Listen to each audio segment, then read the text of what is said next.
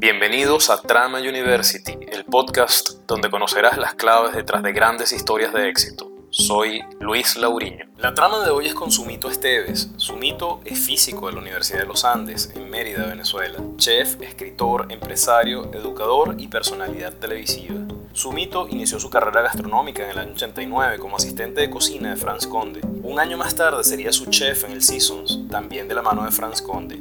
Y en el año 92 trabajaría con Pierre Blanchard en el Deuxième Etage. En 1994 abrió, administró y fue chef de su primer local, el Sumito Restaurante en la ciudad de Mérida. Entre 1998 y 1999 haría pasantías con el chef Jan-George von Gerichten en Nueva York y Wolfgang Puck en el célebre restaurante Spago de Los Ángeles, California. En 2001 inauguró junto con otros socios la cuadra gastronómica en Los Palos Grandes, Venezuela. Y a partir de 2003 se iniciaría en la televisión con un programa gastronómico para el Gourmet, un canal especializado en cocina para el público latinoamericano. Sumito también será guionista y locutor de Diario de un Chef, micros radiales de emisión diaria que también se publicarán semanalmente en el Diario El Nacional. En el año 2003 fundaría junto al chef Héctor Romero el Instituto Culinario de Caracas, considerada una de las escuelas de cocina más importantes del país. También fue director del Instituto Culinario y Turístico del Caribe, Escuela de Cocina en la Asunción, en Venezuela. Recientemente y por tres años fue subdirector de Educación Continua del Centro de Innovación Gastronómica de INACAP en Chile. En 2020 inició el proyecto Sumo Gusto, una nueva propuesta para llevar la gastronomía venezolana chilena a los hogares chilenos. Esteves ha representado a Venezuela en numerosos congresos, festivales y talleres en todo el mundo y ha recibido galardones como el Tenedor de Oro de la Academia Venezolana de Gastronomía en el año 2006 por su labor de promoción de la cocina venezolana a nivel internacional. También fue condecorado por la Alcaldía de Lima, Perú, por su labor de difusión gastronómica en el año 2008. Es miembro honorario de la Asociación Ecuatoriana de Chef y chef honorario de la Escuela de Gastronomía de la Universidad de las Américas en Quito, Ecuador. Con nosotros, Sumito Esteves. Sumito, he leído que Jeremy Tower, eh, ese icono de la cocina norteamericana, eh, tenía por hobby leer menú. Eso a mí me llamó muchísimo la atención, ¿no? Yo evidentemente desconozco este mundo, ¿no? Este, pero para, para Jeremiah Tower, eh, él encontraba en, en, los menús patrones, historias, conexiones con, las con la personalidad y con la historia de quienes escribían o diseñaban estos menús. En pocas palabras, le, le, transmitían un concepto, ¿no? ¿Qué concepto, qué historia eh, quiere contar Sumito Esteves en sus menús? Si, si, eso es asumido por ti así también, Sumito. Eh, sí, o sea, efectivamente el, el, el, menú es como el último resumen de, del proceso creativo de un, de un chef, ¿no? Sí. Eh, la, la, gente cree que es al revés, que uno inventa el menú porque son los platos que sabe cocinar, ¿no? Los menús tienen que ver mucho con, con la filosofía del chef, que puede tener que ver, por ejemplo, con un montón de valores éticos asociados. Por ejemplo, si, esa persona tiene angustia o no con la pérdida de alimentos, entonces ahí tú empiezas a notar patrones de reuso de algunos ingredientes o, o que ya no solamente es la parte blanco del ajo porro, sino también la parte verde. Entonces empiezas como a notar algunos patrones que dices tú, ah, este está metido muy en, en esto. En algunos empiezas a ver mucho uso, por ejemplo, de, de vegetales o de granos, que decimos los venezolanos, legumbres, Sí. Eh, y entonces tú dices, oye, va por acá, notas patrones estacionales claramente, notas historias, eh, notas indudablemente estilos, o sea, más venezolano, menos venezolano. Eh, hay como muchas historias cortas asociadas al, al, a una carta bien diseñada, ojo, bien diseñada, porque claro. no necesariamente todos los menús están, están bien diseñados. Claro. Pero si un menú está bien diseñado, efectivamente un ojo conocedor, porque eso ya es un tema muy técnico, -huh. empieza así a notar mucho de la personalidad del chef que está por detrás, mucho de hecho. ¿Qué, qué hay, qué hay de tu personalidad en esos menús que diseñas, Sumito?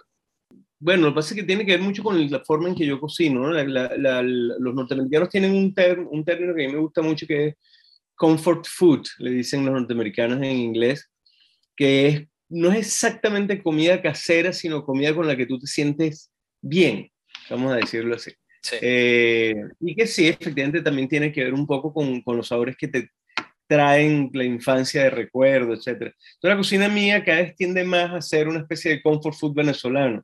Es decir, el, el concepto mío de cocina es un concepto menos egocéntrico de lo que fue durante muchos años probablemente, porque ahora simplemente a mí me provoca comer espaguetis con albóndiga. Entonces yo hago espaguetis con albóndiga. Eh, Por lo tanto, cuando yo hablo de que es un concepto de cocina venezolana, en ningún momento estoy hablando de que se trate 100% de cocina tradicional venezolana, lo que quiera que signifique eso, sino de alguna manera es cómo los venezolanos vemos la cocina, que es una cosa distinta.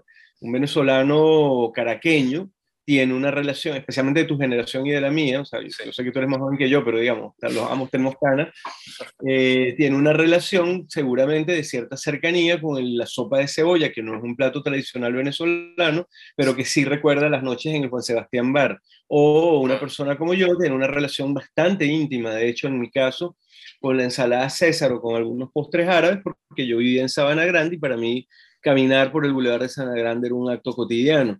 Entonces, eh, y por lo tanto ir a un Jaime Vivas y comerse un steak encebollado con, con berros o una César era parte del cotidiano venezolano. Entonces, la cocina mía hoy en día, si alguien la lee con un ojo un poco más técnico en cuanto al menú, se va a dar cuenta que de alguna manera es una visión muy, muy de cómo comemos nosotros.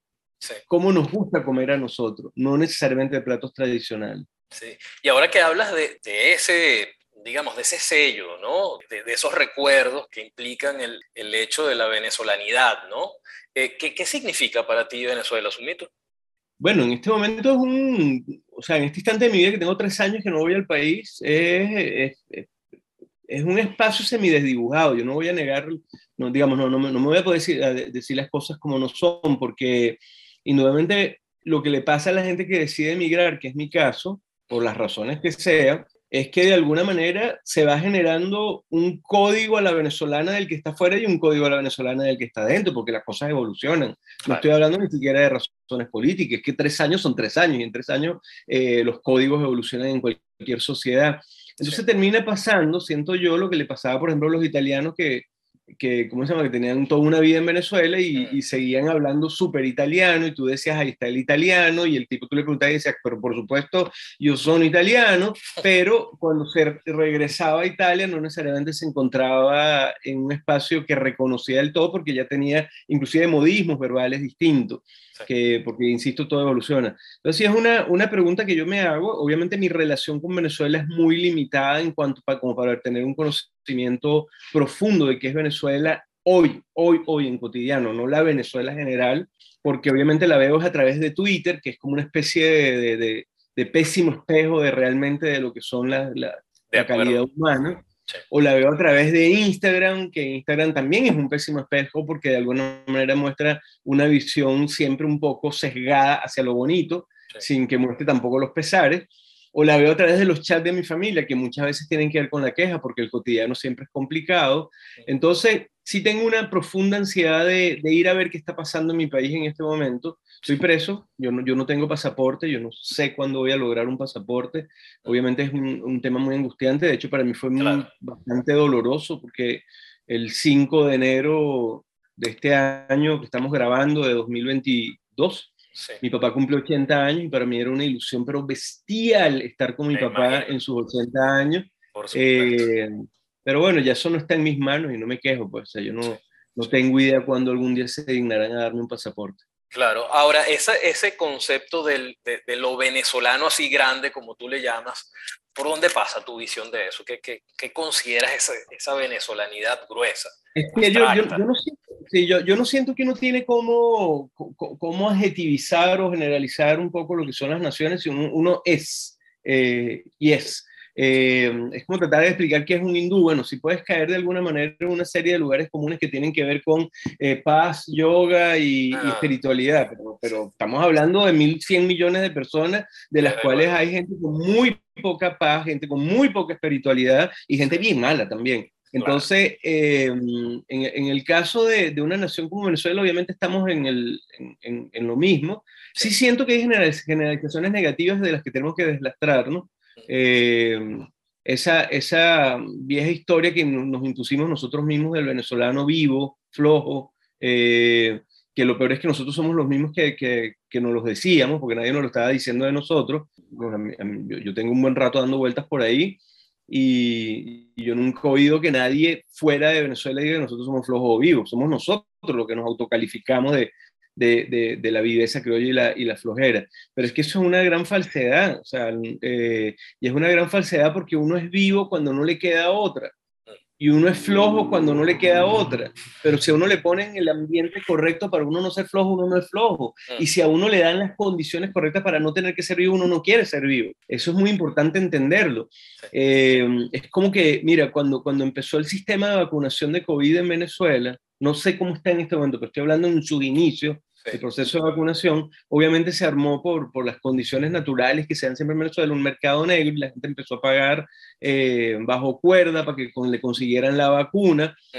Y no lo estoy diciendo porque leo Twitter, porque no leo Twitter, lo estoy leyendo porque leo chat de, de amigos, de familia, etc. Y en un momento yo le hice un comentario a alguien muy cercano a mí diciendo que coño, qué horror que uno estuviera pagando por, por una vacuna. Y esa persona se lo tomó en ese momento personal porque creyó que era una agresión de mi parte. Y me dijo, bueno, pero ¿y si es la única forma de lograr lo que opción tiene uno? Entonces yo sí me lo pregunto objetivamente. O sea, no lo sé. Yo en este momento te puedo decir a ti, Luis, eh, si alguien me dice a mí que tengo que pagar por el pasaporte, yo no lo voy a pagar porque yo no voy a condonar la corrupción. Ajá, y si se presenta una emergencia muy importante en Venezuela y la única opción que yo tengo es pagar para que me den el pasaporte para yo poder ir a ver a mi familia, ¿pagaría o no pagaría? Sí, es un ¿Ah? dilema, un dilema. Es un gran dilema. Entonces, eh, suponte que pago ese famoso pasaporte porque realmente es una necesidad absoluta que yo llegue a mi país. Y suponte que lo pago eh, fui vivo o fue que las condiciones me obligaron a ser vivo, porque si yo hubiese podido obtener pasaporte en el camino regular, como lo consigue cualquier persona en cualquier lugar del mundo, pues yo no hubiese buscado el camino de la viveza. Entonces, hay que ser muy cuidadoso cuando uno generaliza eh, patrones en las personas, especialmente de carácter negativo, porque hay que entender también cuál es el entorno que te lleva a ti a comportarte de una manera. Claro. Sumito, quería preguntar, citando tu propia frase, ¿no? Decías que llegaste a la cocina gracias a la superconductividad y a la necesidad. Evidentemente estudiaste física, como lo decía al principio. Cuéntanos un poco sobre aquellos tiempos. Mira, yo, yo no, no sé si la palabra sería gracias a la superconductividad, pero de alguna manera lo que yo sí siento es que en ese año en que yo tomo la decisión de ser cocinero, y voy a parafrasear a Silvio Rodríguez, las causas me estaban cercando. Hay una canción de Silvio Rodríguez donde, donde él usa esa frase, las causas me estaban acercando. Eh, frase que a mí me parece además fabulosa, porque de alguna manera es como el destino irremediable del cual tú no puedes ni siquiera escapar. Eh, y yo sí siento que las causas me estaban acercando porque ¿qué pasó? Yo me mudo a Caracas para por hacer la tesis de grado, eh, mis tutores eran Félix Marín y Renato Iraldi, con Chali, con Renato, con Renato yo solo hablaba de cocina, porque Renato es italiano y Renato realmente era un fanático de la cocina, y era muy loco la cantidad de veces que en vez de estar hablando de números de nuestra tesis, nos poníamos a hablar de pan y de cocina. Luego, ¿qué pasó? Yo vivía en un anexo en la Florida y eh, a mí me gusta mucho caminar, soy un caminante así, pero...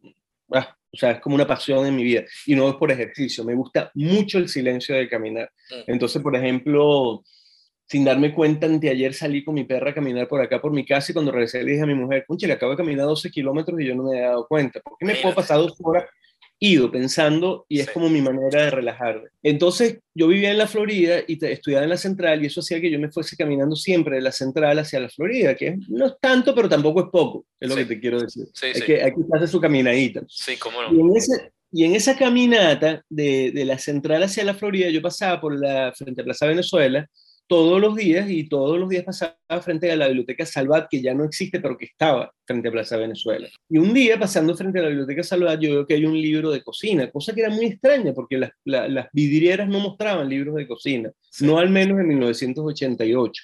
Entonces yo agarro y me llamó la atención porque se me gustó la cocina y veo que había un libro que decía el libro de las aves salvat y lo compro, que era una fortuna para mí. Y agarro y me voy para la por curiosidad, a ver qué, qué, receta rica de pescado había. Resultó que era un libro totalmente técnico que empezaba con una clase de deshuese, cómo se deshuesa un ave. Yo, mi madre, esto no era lo que yo estaba buscando. Entonces bajé un par de cuadras más abajo le venía Andrés Bello, donde estaba una carnicería que capaz existe todavía, eh, en la esquina de las casas con Andrés Bello, que se llama El Gran Sazo. Y en la carnicería del Gran Sazo, yo le dije al señor, señor, dándome un pollo entero. Y yo me acuerdo clarito que yo le dije, yo pensé en ese momento, oye, y si destrozo el primer pollo, porque yo nunca he deshuesado un pollo, señor, véndame dos pollos enteros. Y me llevo a la casa, llego a la casa con dos pollos enteros y empiezo a seguir el paso a paso de las fotos del libro de, de la cocina salvat y deshuesé mi primer pollo. Luego empecé a necesitar dinero. Entonces mi papá me ayudó a conseguir trabajo en la OSEI, que era donde se estaba haciendo todo el trabajo de levantamiento urbano de Caracas y estadístico para poder hacer el, el gran censo que se hizo o sea, me imagino que en el 88, 89, no me acuerdo, eh, pero era, no, no me daba, no me daba, yo empecé a necesitar dinero, entonces empecé a cocinar en casa de gente. Y luego finalmente, para terminarte el cuento, yo estoy en, en mi casa, yo siempre he sido lector y lector de periódico furibundo y estaba en mi casa, mi pequeño anexo, que estoy hablando de un muchachito, o sea, muchacho eh, tesista, eh, leyendo el Nacional, el Nacional tenía un encartado que en aquella época se llamaba El Séptimo Día, y en ese encartado están entrevistando a un chef, cosa que era más rara todavía, los chefs nadie los entrevistaba. Y, y claro, como a mí me gustaba la cocina, noté pues, o sea, porque si ahorita entrevistaran a alguien que hace rally, yo ni lo veo, porque yo no tengo una idea de qué es un rally. Pero sí, pero como era un chef, me detuve y era Franz Conde, que lo estaban entrevistando. Y fue una entrevista notable, porque Franz Conde probablemente es el cocinero más culto que yo he conocido. Y eso hizo que yo me fuera a comer al restaurante de Frank, que estaba haciendo un festival en ese momento, en el Members, y eso hizo que yo en esa conversación, conociendo a Frank en ese momento, terminara yo entrando a una cocina y ahí no es que la causa me cercó, ahí vino un tsunami y me arropó, porque yo en ese momento que entré a la cocina, muy rápidamente me di cuenta que había llegado a un amor, un amor de esos definitivos, que es horrible que eso le pase a uno, Luis, horrible, horrible. Que uno sepa que uno, uno tiene una vida tranquila, estable, rutinaria, bonita, y que de repente venga otra cosa y te la trastoque por completo y tú digas, Dios mío, o sea, me voy a tener que ir con esta otra cosa, con este nuevo amor y además trastocar todo. ¿Por qué? Eh, menos yo que no soy impulsivo y, y, es horrible porque entonces dices no, pero al mismo tiempo al día siguiente vuelves otra vez como un adicto al, al momento, al, al, lugar, al espacio, en este caso la cocina, que lo podrías pensar también cuando dejas a una pareja por otra, y estás ahí en esa cocina y otra vez dices, pero es que me gusta mucho. Eh, y es así, es una cosa que, que, no es racional. Y ahí fue cuando sí dije, bueno, me gusta, me gusta mucho y tomé la decisión de, de graduarme de física, pero no seguir. Y ojo, que cuando uno dice que le gusta la cocina, le están gustando procesos fastidiosos, rutinarios. Eh, lo menos intelectual que te puedes imaginar. Yo venía de un medio hiper intelectual. En el mundo de las ciencias, la verdad que las conversaciones suelen ser serias, siempre. Aquí es al revés. Una conversación en cocina siempre es de un nivel intelectual básico. Este, lo más duro que uno dice ahí es, pásame la cebolla, y el otro te dice, pero pícala rápido. Eso es una conversación de una cocina. Pero bueno, nada, no, no podía escapar. Ahora fíjate, Sumito, pareciera que son dos mundos muy distintos, el de la física y el de la cocina, y probablemente desde muchos ángulos lo sea, pero también la cocina fundamentalmente tiene mucho de, la física, ¿no? O sea, son, son, dos mundos que yo creo que tienen muchos vasos comunicantes, ¿no? ¿Cómo te ha servido a ti la física para desarrollar tu profesión como, como chef, como cocinero? Mira, no, no, es que la cocina tiene mucho de la física, es que no hay nada de la vida que no tenga todo, exacto, que, no, que no sea explicado por la física. Exacto. Eh, es decir, la, la, la, física es probablemente la segunda cosa que yo más amo en la vida, después de la cocina, porque el mundo es eso, pues, el, mundo está muy bien explicado a través de los modelos de la física, muy bien explicado, de hecho. Entonces, eh, yo no diría que la física a mí me, me, me ayudó a cocinar mejor, eh, porque no se necesita estudiar física para cocinar mejor, eh, se necesita talento como cocinero y disciplina como cocinero para poder trabajar mejor como cocinero, es decir, tienes que tener condiciones mínimas básicas para cualquier oficio en la vida, no estoy hablando solo de la cocina, y yo los tenía, los tenía de manera natural. Lo que sí me sirvió mucho, mucho, mucho, Luis, no poco, mucho, es la disciplina universitaria, que es otra cosa. Es decir, pude haber sido abogado, pude haber sido médico, pude haber sido físico, pero la disciplina universitaria prepara a las personas para la vida. Eh, y los prepara de manera importante en aspectos de carácter eh, bien importante. Uno, por ejemplo, es que, por ejemplo, una persona que está dedicada al mundo del universitario tiene un entrenamiento natural hacia eh, citar, citar a otros. Es decir, tú, tú, tú, empiezas a entender que tu conocimiento no es tuyo, sino que es colectivo y que los, y los conocimientos colectivos deben ser citados porque en, el mundo universitario es muy mal visto no citar. Eh, el, el, plagio no es algo que es inherente al mundo universitario.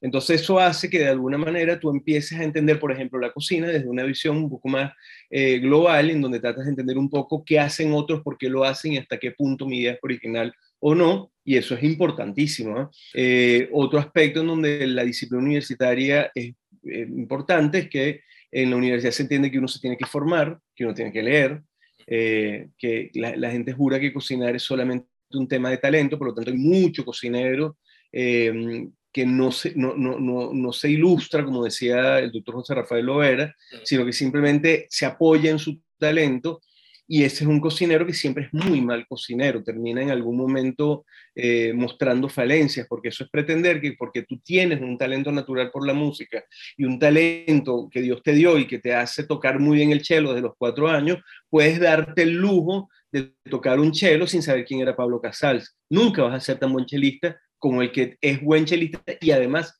sabe quién fue Pablo Casals. Por supuesto. Sumito, te iba a preguntar, ¿la cocina venezolana tiene algún sello distintivo? Y, si es así, ¿cuál dirías que es ese sello distintivo o las características, digamos, generales de la cocina venezolana? Mm. Sí, esa, esa pregunta para mí es semi imposible también de responder. Yo me la he hecho muchas veces porque, de nuevo, es como tratar de decir cuál es el sello distintivo de la cocina argentina o cuál es el sello distintivo de la cocina hindú. Entonces, ahí inevitablemente caes en unos bestiales, porque decir que la cocina argentina es carne o que la cocina hindú es curry es prácticamente volver la nada eh, una cultura completa. Eh, y por eso yo le tengo un poco de miedo siempre a esta pregunta que tú me estás haciendo y que no es inusual que me la hagan. Sí, hay características, indudablemente, como en todas las cocinas del mundo, la, la, cocina venezolana es una cocina que se desmarca muchísimo de la de los vecinos. Eh, me estoy hablando de, de los vecinos me estoy refiriendo a cualquier vecino nuestro, Colombia, mm. este, indudablemente que es el vecino más cercano, pero también podría estar hablando del, del, Caribe, de Panamá, por ejemplo, por hablar de un poquitico más arriba de nosotros, o del mismo Brasil.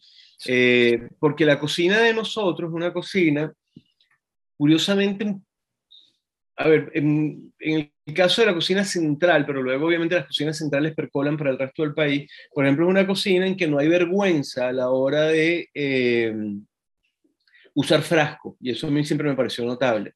Y era porque nosotros éramos un puerto por donde llegaban barcos con un montón de cosas. Eh, entonces, claro, si tú ves una receta típica caraqueña, no, no, es inusual que tenga salsa inglesa, mostaza, eh, aceitunas, alcaparras, almendras, vino, oporto, marsala, y mira todo lo que te acabo de nombrar, nada de eso es absolutamente, digamos, que no, que no venga en frasco, lo que quiero decir. todo eso eran productos eh, no perecederos que llegaban en el barco. Nosotros tenemos una pasión bastante importante en mucho del país, pero no en todo el país, por eh, una combinación muy curiosa que es agrio, dulce, salado. Eh, que no es, muy, no es muy usual la combinación. Eh, nosotros siempre buscamos como que haya un equilibrio entre las tres puntas. Entonces sí hay algunas características que uno puede empezar a notar y que uno puede tratar de esquematizar y que le permiten a uno por lo menos entender un poco eh, parte de la esencia, pero hay que tener cuidado con las generalizaciones y de hecho yo como merideño lo comento muchas veces, yo era un gran fanático de la cocina desde que era niño por lo tanto, yo vivía en Mérida y cuando a mí me decían que el ají dulce era el perfume de Venezuela, en un lugar donde no es tan usual el ají dulce, sino el cebollín, yo decía, bueno, ¿será que los merideños no somos venezolanos? O cuando a mí me decían el gran plato de Venezuela es el asado negro, que uno ni lo veía en, en Mérida, porque entonces nosotros no somos. Cuando alguien me dice que le gusta echarle azúcar a la carabota, que los merideños detestamos echarle azúcar a la carabota, bueno, entonces somos o no somos. Entonces por eso te digo que que, que sí hay características, pero no son tampoco lapidariamente generalizadas. Lo que hay es un recetario, y ese recetario sí lo define uno profundamente. Sumito, cambiando un poquito de tema, en tu canal de YouTube pareciera estar dirigido a los venezolanos en el mundo y, y, a nuestra cultura, ¿no? ¿Qué mensaje buscas transmitir tú en ese canal y por qué? Sí, ahí sí la tengo mm, redondita y clarito, o sea, porque siempre hubo una intención. Eh, yo soy un comunicador y un educador nato. Cuando digo nato me refiero a que desde que nací y empecé a, lidiar con otras personas, yo tengo una tendencia natural a querer comunicar y a querer eh, educar. Eso no es ni bueno ni malo. Es decir, cada quien nace como nace. Eh, mi, mi, gran hermano del alma que murió de COVID el año pasado, Laureano Delgado, que fue además por muchos años también mi manager, etcétera, pero más que eso era mi socio, mi hermano, la persona más cercana que yo tuve so far. Eh, Laureano me decía a mí, mira, es que si tú no hubieses sido cocinero, sino físico, hubieses terminado teniendo un programa de televisión de física, con toda seguridad. Es decir, a mí, la, a, mí, a mí no fue que la cocina me llevó a la televisión, es que yo era un comunicador de siempre. Entonces, ¿qué, pasó, qué pasa ahí? Eh, yo estaba una vez caminando por el centro de Santiago de Chile, eh, antes de que, de que fuese tan masivo el, la presencia de los venezolanos en Chile, ahorita, ahorita tú oyes mucho venezolano en la calle, en ese momento tampoco era tan masivo, estoy hablando hace casi hace cuatro años atrás, digamos, un poco casi ya recién llegado yo a Chile, y yo iba por el centro de la ciudad, iba una mamá eh, agarrado de la mano de una niñita, y una niñita pequeña, tenía 10, 12 años, y venían hablando y era súper caraqueño como hablaban. Y yo dije, ay, mira qué cómico, una mamá y una, una, niña caraqueña caminando por Santiago. Pero inmediatamente lo que yo dije es, oye, ojalá esa niña eh, mantenga un nexo con el país, porque lo más probable es que esa niña termine siendo más chilena que venezolana, porque eso le pasa a cualquier niño de 4, 10 o 12 años que termina en otro país y que hace su vida en el país, termina el bachillerato en ese país, termina seguramente enamorándose de alguien de ese país, hace la universidad en ese país y por lo tanto pues pasa a ser como cualquiera de los compañeritos italianos o árabes que uno tenía en Venezuela cuando era chiquito, eh, que, que, aunque eran hijos de una familia extranjera y hasta habían nacido en esos otros países, terminaban siendo más venezolanos que uno. Eh, claramente. Como mi hija, eh, mi hija que se fue a los 12 años a vivir a Argentina y que ahora tiene 26 años y que indudablemente es mucho más argentina que venezolana, tiene 14 de 26 años viviendo en Argentina, etc. Yo dije, ojalá que esta niña eh, no, no pierda del todo ese nexo con el país y fue precioso porque eso hizo que yo dijera, oye, ojalá que en algún momento yo pueda de alguna manera hablarle a niñas como ella, que ellas sepan de dónde viene su mamá. Entonces, el, el, canal de YouTube no es un canal radicalmente venezolano, pero sí es un repositorio digital de información para que las personas sepan un poco quiénes somos nosotros y cómo vemos la cocina. Y ha funcionado, ha funcionado. O sea, si tú, si tú ves mi penúltimo Instagram, que es mi única red social, eh, que lo, puse anoche, una, una persona escribe, que, que lo, estaba buscando acá, eh, dice, Sumito, en este preciso momento, alguien en alguna parte del mundo está viendo un video tuyo para hacer una receta y no importa cuando leas esto. Entonces, eh, me encantó. La, frase, me imagino que tiene que ver un poco también con, con aquella frase famosa que hizo Luis Carlos en, en Twitter, que, que, también se ha vuelto así como, como icónica. Pero esta, esta frase me gustó mucho porque yo dije, qué lindo que alguien diga que en algún momento alguien está cocinando algo de mi canal de YouTube. Lo más importante de ese comentario, que fue lo que me emocionó, son los eh, no sé cuántos, montón de comentarios que lleva ya el, el, el, 220 comentarios al momento que te estoy leyendo esto, de los cuales esos 220 comentarios es, es, verdad, yo lo cociné en Hungría, es verdad, yo lo cociné en Suecia, es verdad, yo lo cocino en Dubái. Entonces yo digo, oye, qué chévere que el canal logró lo que se estaba pidiendo, que era que fuese de alguna manera un espacio de búsqueda parte de la biblioteca, por decirlo de alguna manera. Y Sumito, a propósito de eso, eh, tal vez yo me equivoque, ¿no? Tú me corregirás, pero ¿por qué la cocina venezolana aún no tiene ese reconocimiento internacional como, por ejemplo, uno puede observar un poco con la cocina peruana? Eh, uy, eso es un cóctel demasiado grande de cosas, ¿no? Uno es porque los países en algún momento cierran filas alrededor de un hecho cultural para eh, tratar de mostrarse ante el mundo y para, también para subir la autoestima.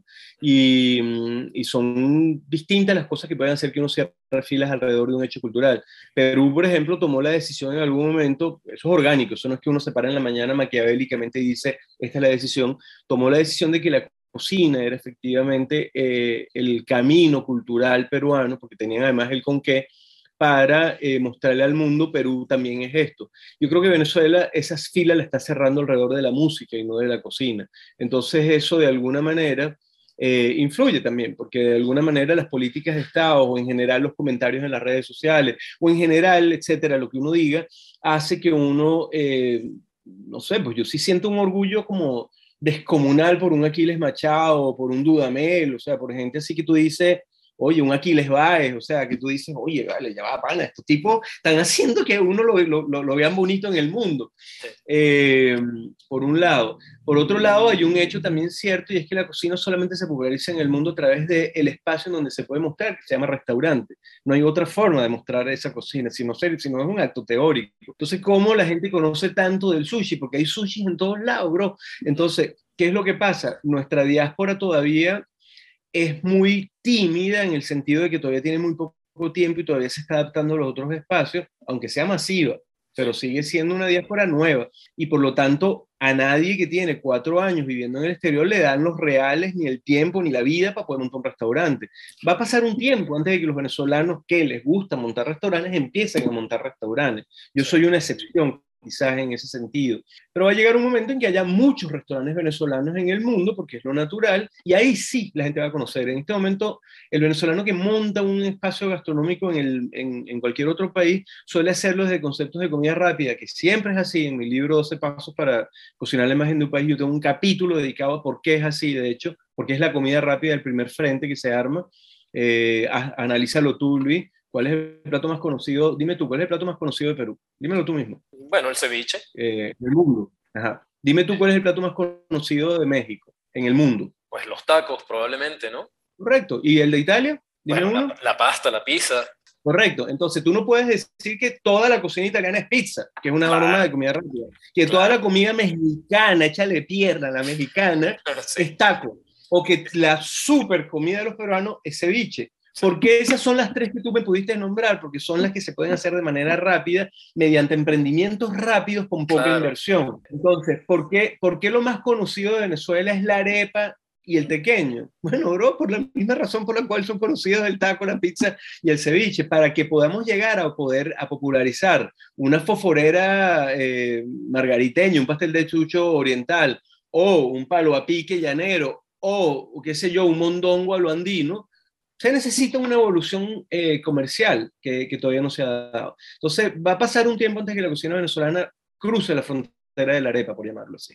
Pero sí, siento que la cocina venezolana va camino a ser hiper conocida porque es buena, porque es atractiva, porque es mm, transversal, en general no tiene cosas muy raras que no le gusten a otros, tiene nombres muy raros, eso es lo único que dificulta nuestra cocina a la hora de popularizarla porque nuestros nombres son candelas de explicar. O sea, cuando uno dice que uno vende un, majarete con almíbar de papelón, créeme que, que fuera de Venezuela eso hay que echar una buena traducción para que la gente diga, no, no es que la gente no lo quiere comer, es que la gente no come lo que no entiende, eh, eso hay que entenderlo. Cuando tú dices que tú vendes un asado negro, ¿entiendes? Y entonces te preguntan además de qué es eso y tú dices, no, eso es muchacho redondo cocido.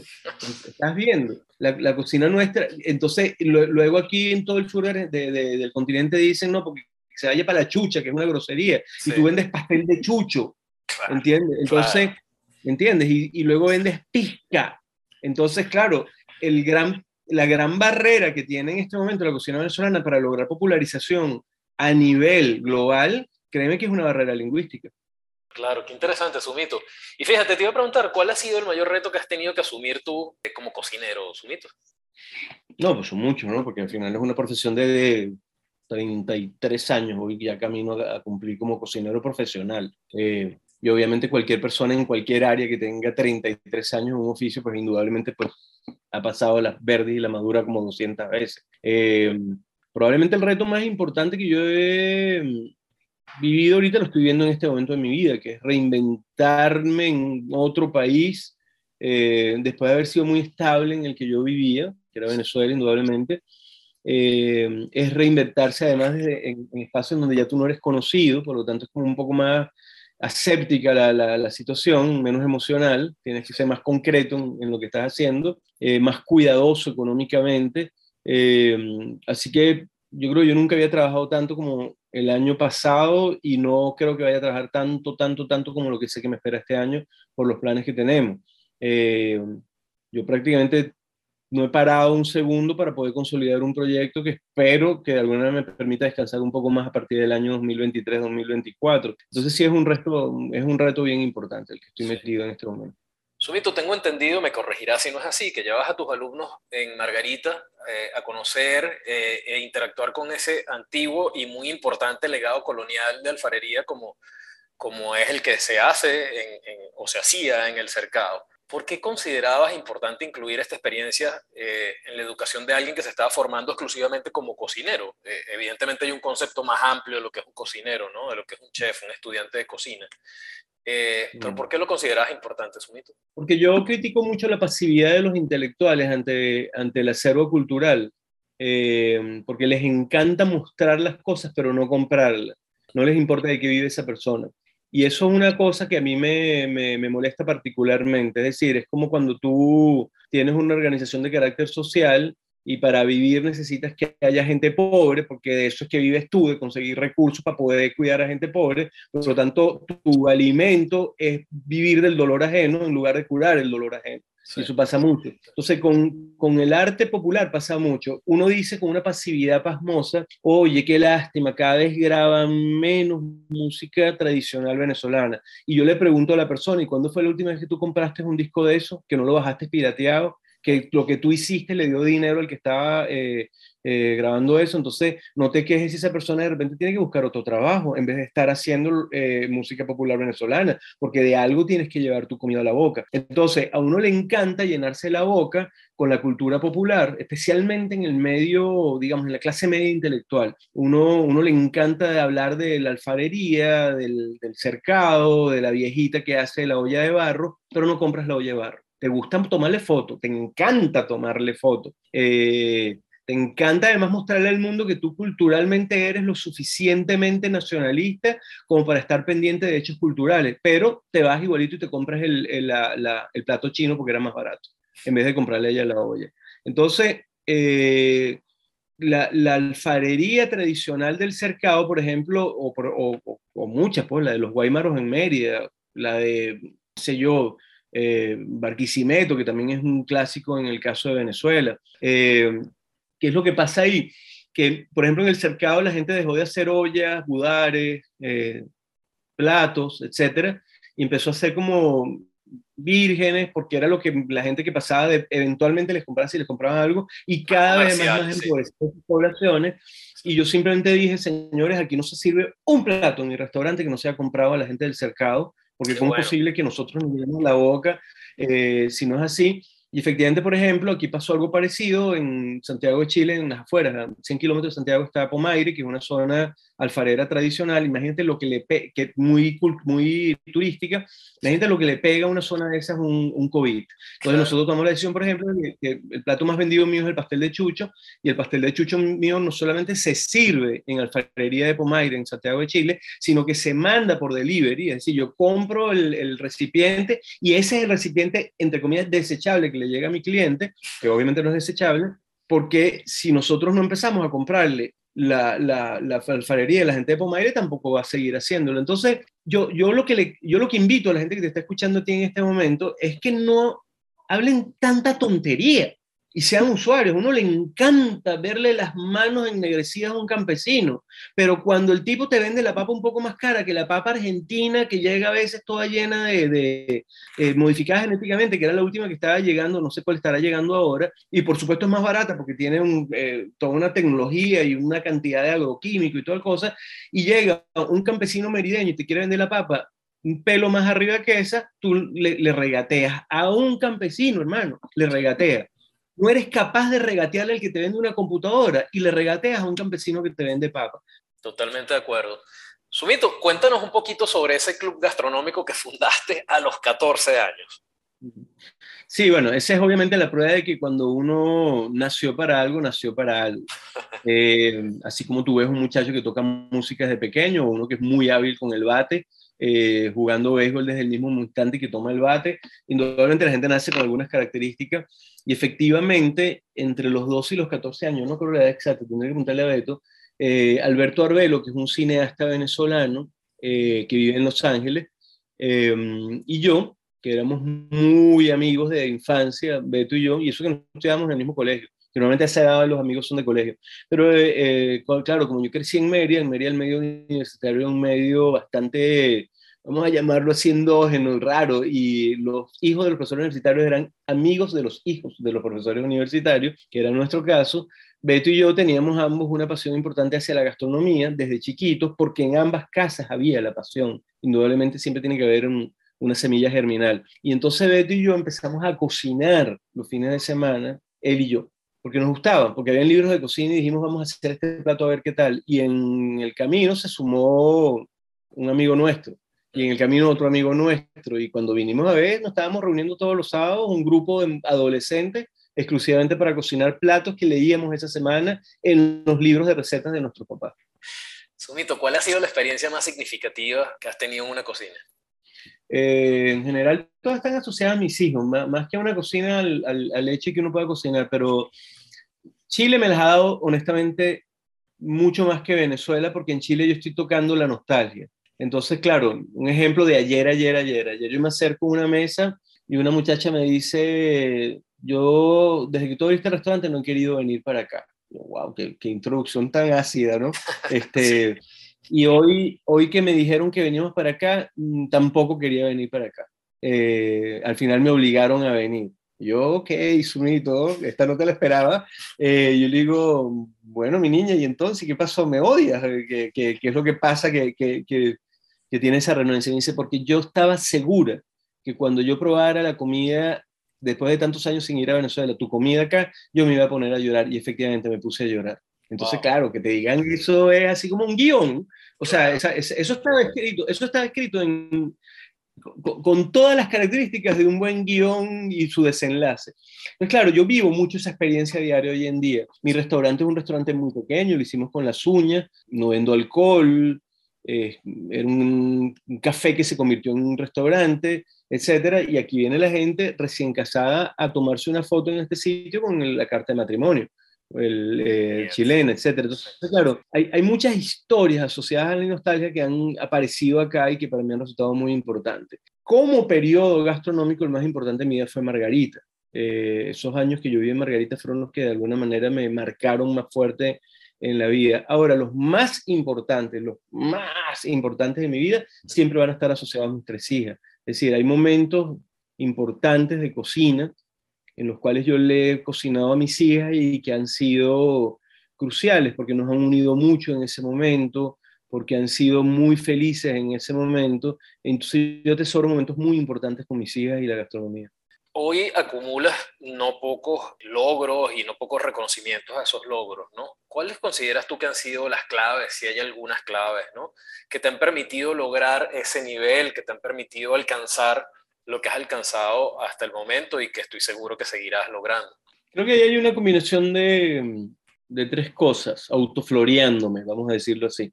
Pero, pero sí, algunas veces he pensado, ¿Qué has hecho bien? Porque mira que he hecho cosas malas, pero vamos a, centrarnos en la parte buena del cuento. ¿Qué he hecho bien? Creo que hay tres características que en mi caso han resultado bien importantes. Una es que soy súper disciplinado, pero no disciplinado, hiperdisciplinado. Por lo tanto, le doy tiempo a las cosas, es decir, no, no, no, no, no me apuro, eh, voy camino, me planteo muy bien las metas a las que quiero llegar y voy camino hacia, hacia esas metas y, y toma el tiempo. Yo no sé si lo notaste, pero en una parte de esta entrevista que me estás haciendo, yo te comenté, es que yo sé que el 2021 y el 2022 y probablemente parte del 2023 van a ser mucho trabajo, pero es que yo estoy tratando de lograr que en el 2024, entonces claro, si ya una persona de por sí tiene las metas puestas en el 2024 para los proyectos inmediatos, es porque de alguna manera tiene un camino trazado de aquí al 2024. Eh, y eso es una característica muy mía, la, la, la disciplina. Yo no, no creo que el, que, el, que en el mundo de los oficios, arte, el talento, el talento es una cosa con lo que uno nace, pero uno lo tiene que ser es hiperdisciplinado.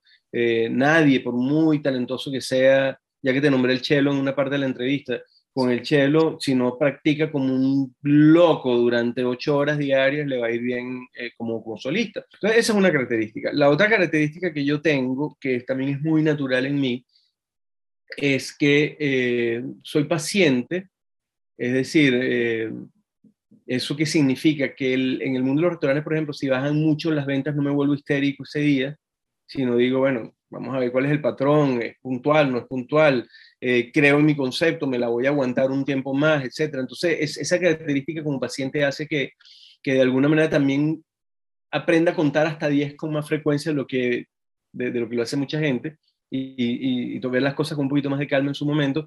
Y la tercera característica que también es muy importante es que yo nunca hago nada esperando que me dé dinero rápido sino que lo hago por pasión pura dura y siempre digo, eh, tú me nombraste eh, off the record antes de empezar la entrevista a María Fernanda Di Jacob, y esa es una frase que me dijo a mí María Fernanda Di Jacob, que me dijo, no, no hagas algo por dinero, que el dinero llega cuando lo haces bien. Eh, siempre me acuerdo de esa frase que me dijo a mí María Fernanda. Y eso es una gran verdad. Eh, un buen ejemplo es el proyecto del canal de YouTube. ¿Tú sabes qué es caro, hermano? Ese proyecto nuestro del canal de YouTube. Caro. O sea, échale una mirada de nuevo a mi canal de YouTube para que tú veas que no hay, ahí sí es verdad que no hay nada improvisado, hermano. Ahí hay rigurosamente un estreno todos los jueves a la misma hora, hay una imagen gráfica muy clara, hay unos playlists muy claros, hay estudio, eh, me estudio me refiero al espacio físico que nosotros tenemos que alquilar para hacerlo, indudablemente hay un equipo de trabajo porque hay una edición que está bien clarita, entonces el, en la mensualidad de nuestro canal de YouTube es una mensualidad costosa mantener el canal de YouTube. Y me da mucha gracia porque la gente tiene como una fantasía, porque claro, la gente no sabe cómo funciona ese mundo, eh, que es que uno se hace millonario con la publicidad de los canales de YouTube. Uno se hace millonario cuando tiene 10 millones de seguidores. Claro. Pero, pero no cuando tienes 350 mil seguidores. Es una fantasía creer que uno hace mucho dinero. Entonces, el canal de YouTube arrancó dando pérdida, luego se fue poniendo poco a poco en el break-even point y está empezando a dar ganancias en este momento. Ojo, después de 26 meses, hermano. Entonces, para que uno se aguante 26 meses de una pela en que estás grabando sin parar, en que todos los jueves estrenas, en que todo el equipo está metido en el cuento, porque, digamos, la conceptualización la tiene un equipo de acá, que es una compañía súper talentosa de creación de, conceptos, que es Sofrito Creativo, eh, que son mis socios en el proyecto, o ellos me invitaron a mí al proyecto, ellos son los conceptualizadores del proyecto. Conchale, para que los de Sofrito se aguanten esta pela también, eh, que uno ve que los únicos que ganan dinero son los que, los que trabajan eh, ofreciendo servicios, o sea, el de la cámara, el de la edición, el ayudante de cocina, pero que uno no está viendo nunca real. ¿Por qué se aguanta uno la pela 26 meses? Porque tiene un proyecto que es para 10 años, porque nunca pensó que el proyecto era para este año. Entonces, es bonito porque cuando finalmente el negocio empieza a dar plata, eh, tú ni te diste cuenta sino porque lo estabas haciendo bien y con calma y con paciencia y con proyecto y a largo plazo. Claro, hay cosas que se tienen que hacer para que den lo inmediato. Yo tampoco es que puedo vivir del aire. Entonces tengo un sueldo en mi canal de mi canal, no, de mi restaurante y trato de que, de que funcione bien todos los meses, etcétera. Pero hay un proyecto con un sumo gusto que es totalmente a largo plazo. Yo tengo un proyecto que para hacer lo que yo quiero que sea a sumo gusto, faltan cinco años. Y estamos bien claros lo que vamos a hacer en los próximos cinco años. Bueno, es lo que distingue un poco la mentalidad del empresario eh, a la del comerciante, ¿no? Una mentalidad a mediano o largo plazo versus una, una mentalidad de corto plazo. Sumito, aparte de la cocina, ¿tienes algún hobby en particular que suelas hacer? Bueno, ya me decías eh, caminar, ¿no? Pero aparte de esas. Sí, caminar sí es bien importante para mí. Como te digo yo, raro el día que yo no camino largo. Eh, y bueno, ese por merideño, me imagino. ¿no? no, la verdad no tengo ni idea y, y no lo hago por ejercicio. La, a nivel de hobbies ha, habido como, ha ido como variando en la vida. Puedes creer que por años fui origamista y era mi hobby más importante. ¿De verdad? Eh, sí. Este, luego la bicicleta pasó a ser como la pasión más grande que yo tenía en la vida, que no fuese la cocina, entonces andaba todo el día montado una bicicleta. Eh, ahora ando menos montado una bicicleta, aunque sigue siendo algo que amo mucho, etcétera. Pero yo no sé si se califica de hobby, pero lo que soy es un lector, cuando quiero decir lector me refiero a que leo mucho. Eso no significa que sea inteligente, ni que lo que lea sea bueno. Son dos cosas distintas. Pero el caso, es que, el caso es que soy lector y eso obviamente marca de alguna manera las rutinas de las personas. Es muy, muy, muy raro, Luis, el día, muy raro el día que yo no lea un mínimo de 50 páginas y es muy raro el mes que yo no se lo cierre leyéndome cuatro libros, tres libros. Eh, y además me los voy leyendo como en, simultáneo. Entonces, eh, claro, quizás de todas mis pasiones sea la más importante. Es decir, mira, mira qué curiosidad. A mí me conocen por, por la televisión, es como lo que me volvió conocido, vamos a llamarlo así. Y mm, mira, yo puedo pasar perfectamente, perfectamente, puedo pasarme dos semanas en un espacio con un televisor, llámese un hotel, una cabaña de otra persona, etcétera, en donde jamás prendí el televisor, porque como el espacio libre que tengo es para leer y no para estar viendo otra cosa, lo uso para leer. Eh, yo solo veo televisión, veo televisión todas las noches, curiosamente, pero solo si estoy con Silvia. Es como, qué rico estar en pijama, bañado, en pijamado y tirado en el sofá, encima de Silvia viendo televisión. Entonces, realmente veo lo que Silvia quiere ver, más que lo que quiero ver yo. Pero es más, por, si, si, Silvia no está, te lo juro, yo no prendo un televisor jamás. ¿Y qué estás leyendo, Sumito? ¿Qué sueles leer? Bueno, de todo. Ahorita estoy como enfiebrado con, con, con las crónicas, entonces estoy leyendo la de que estaba leyendo unas crónicas de él. Eh, me acabo de leer un libro de, de, japonés fabuloso, el de Gashuro, ¿cómo se llama este, este, libro? Pero el caso es que, que, no paro, no paro. O sea, todos los días estoy leyendo eh, crónicas, libros, soy, muy, soy totalmente Kindle, o sea, leo todo en, en digital. En digital. Eh, digamos, lo, último que me leí fue el, un libro de crónicas de la John Didion que me pareció rarísimo que no lo hubiera leído nunca, de Katsuo leí Clara y el Sol, es que se llama. Mm. Eh, antes me acababa de leer eh, un libro de Javier María que se llama Thomas Nevinson, de espías, espectacular. El anterior a ese que estoy buscando aquí en la lista, porque como los tengo en el orden que me los voy leyendo, un libro que tienes que leer, que se llama A lo lejos, que es una novela western de un argentino, pero que escribe en inglés, que es Hernán Díaz, ganó un Pulitzer con ese cuento. Antes me leí uno de, de la Natalino Tom, que es una belga. Viste que es súper ecléctico. sí, sí, sí, Uno de espía, uno, semi, uno de crónica, uno de ciencia ficción como el del japonés. Como muy de... Estoy leyendo por ahí y veo que alguien pone en una lista, no pueden dejar de leer este libro, o este el fulano que se ganó el premio cual, no sé qué, y voy de una vez me lo compro, porque Claro, no vivo en Venezuela, que sí que es más complicado comprar libros electrónicos y todo el tema, pero yo no pirateo. A mí no me gusta piratear libros en general, salvo que no lo consiga de verdad por ningún lado. Y porque además, cuando uno se acostumbra a leer en Kindle, es barato. Un libro en Kindle, promedio, un libro en Kindle, estoy hablando de la realidad mía de acá, obviamente. Eh, no estoy diciendo que necesariamente sea barato para otros, lo digo con todo el respeto. Pero un libro en Kindle promedio es siempre 7 dólares, para que te hagas una idea. Entonces yo digo, conchale, por 7 dólares no comprarse un libro y no darle al autor. Eh, eh, ¿cómo se llama? los royalties que le corresponden es como también un poco marginal si uno tiene esos 7 dólares. ¿Por qué no lo vas a hacer? Eh, y más cuando una librería en Chile cualquier libro vale 25 dólares. Entonces yo digo, ¿qué me cuesta a mí pagar los 7 dólares y, como, y leérmelo legal? Entonces siempre compro libros. Todos los meses me compro unos 3, 4 libros. Te voy a recomendar uno de una invitada nuestra, por cierto, que se llama La hija de la española, de Karina Sainz. Es una novela súper interesante. Sumito, por último, ¿qué consejo le darías a una persona que como tú haya decidido hacer una carrera en, la cocina? Eh, oye, yo el, mismo que doy siempre, porque la verdad que es como el, que yo considero que es el, consejo importante para el que se quiere dedicar a la cocina. Y es que no tome la decisión, o sea, no tome decisiones sismáticas, trascendentales, que no haga inflexiones en las curvas de lo que tenía planificado. O sea, me dejo esta carrera por esta otra, me mudo para poder hacer esto. O sea, decisiones que pueden ser complicadas de, revertir, que no tome una decisión de esas asociada a la cocina si no ha trabajado primero seis meses en una cocina. Porque es, está tan mediatizado el oficio mío que la gente tiene una idea absolutamente errónea de lo que es el día a día de mi oficio. Entonces, claro, es muy doloroso que tú tomes una decisión que pueda ser complicada, como por ejemplo invertir voy a, yo siempre soñé con tener un restaurante, además la gente dice que yo cocino rico, mis amigos en la casa dicen que yo cocino muy rico, entonces yo me voy a meter en este rollo de montar un restaurante. Eso es una decisión que, que no es reversible, una vez que ya te gastaste los reales. Entonces, eh, este es un oficio bastante distinto, distinto en el cotidiano a lo que muestra de alguna manera la imagen pública de ese oficio. ¿Qué pasa con, con, todo lo que se mediatiza? O sea, si tú estás viendo las series de televisión tipo ER, te imaginas que los médicos viven así. Eh, entonces, claro, cuando, oye, o sea, métete primero en un, no sé, en, una, en, una cocina, trabaja, cálate los horarios, cálate el, el, el, ambiente, desde la temperatura hasta el ambiente cotidiano, hasta lo rutinario. O sea, hermano, si a ti te corresponde cebollitos pelones, que es agarrar y en la mano extender un poquito más y poner un poquito relleno y hacer una bolita, te puedes llegar a pasar perfectamente un mes en donde fue lo único que hiciste durante todo el mes. Bollitos pelones, bollitos pelones, bollitos pelones, bollitos pelones. Entonces, entonces, claro, y tú dices, bueno, pero no puede ser, ¿y por qué? Bueno, pero piensen ustedes como comensales. Cuando ustedes van a un restaurante eh, que les encantó el restaurante árabe donde hacían el baklava.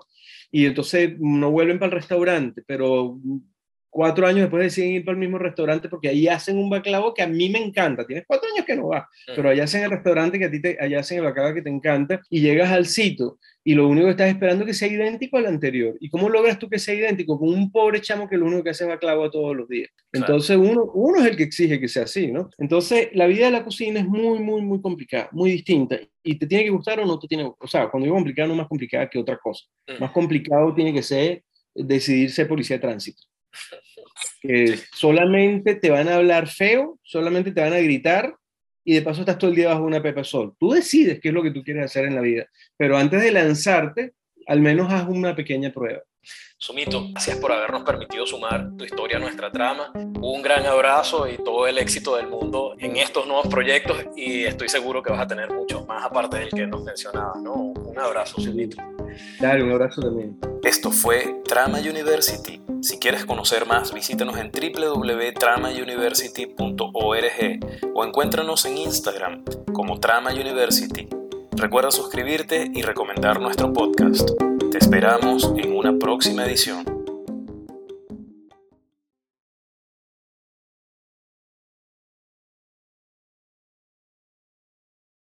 ¿Sabes qué? Claro. Eso no sé quién lo escribió y lo pusieron en Wikipedia. Yo nunca me meto en, o sea, no tengo idea, pero yo nunca empecé a trabajar donde Don Armando. El, ¿cómo se llama? El, cuento con Armando, para que lo sepas de una vez, es que yo realmente empecé a trabajar con Frank Conde, y Frank Conde era así como el gran pupilo de Armando Escanone. Mm, ok. probablemente Francón debe ser el chef más culto que yo he conocido en mi vida so far. Eh, y una vez a, a Frank le, le, pidieron, le pidió a don Armando que hiciera una comida en la casa de don Armando y Frank, que yo estaba empezando con él, todavía era pasante, me llevó como su ayudante a esa comida donde don Armando. Y don Armando me dio una frase que para mí fue importante y algún día yo escribí sobre ese día que yo conocí a don Armando de la mano del chef Frank Conde como ayudante y la cosa se terminó convirtiendo en que yo empecé trabajando con Armando.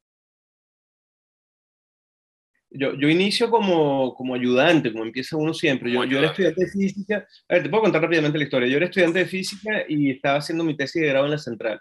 Yo soy de la ULA, pero mm, el último año, que es el año de tesis de grado, yo lo quise hacer en Caracas porque el tutor de la tesis que yo quería estaba en Caracas, era el que me habían recomendado, me habían dicho, Sumo, ya que tú quieres trabajar en esta área, la persona que, que, maneja ese tema está en la central. Entonces, eh, que por cierto, cosas de la vida, me, me, volví amigo de él por Facebook la semana antepasada, después de treinta y pico de años. Y dije, le está Renato por ahí, vive en Italia. Entonces, el caso es que me fui a Caracas y en Caracas yo empecé ya con, a darme cuenta que algo me estaba pasando con la cocina, porque me pasaba desde pequeño, pero en Caracas el hecho de estar viviendo solo, de que necesitaba de vez en cuando ganar un dinero, hizo que empezara a cocinar en casa de amigos en, casa, en sus casas. Eh, en esa época yo era muy amigo de la que era la, y ella era, una figura muy influyente en Caracas, la, la ministra de Cultura de la Comunidad Europea, en Caracas, que era Diana Reches, una uruguaya. Y ella como que me metió y empezó a hacer que yo cocinara un montón de casas de gente europea, pero lo hacía por matar tigre mientras estaba haciendo la tesis de grado. Y en ese, en ese proceso conocí a Frank Conde y ahí sí me enamoré ya de, lleno, pues Frank me invita a trabajar en su cocina. Y, mm, y, entonces hice el camino tradicional que empecé como pasante, ayudante, eh, pinche, y hasta que terminé siendo su chef de Frank. Y ahí sí me enamoré ya de, lleno, pues Frank me invita a trabajar en su cocina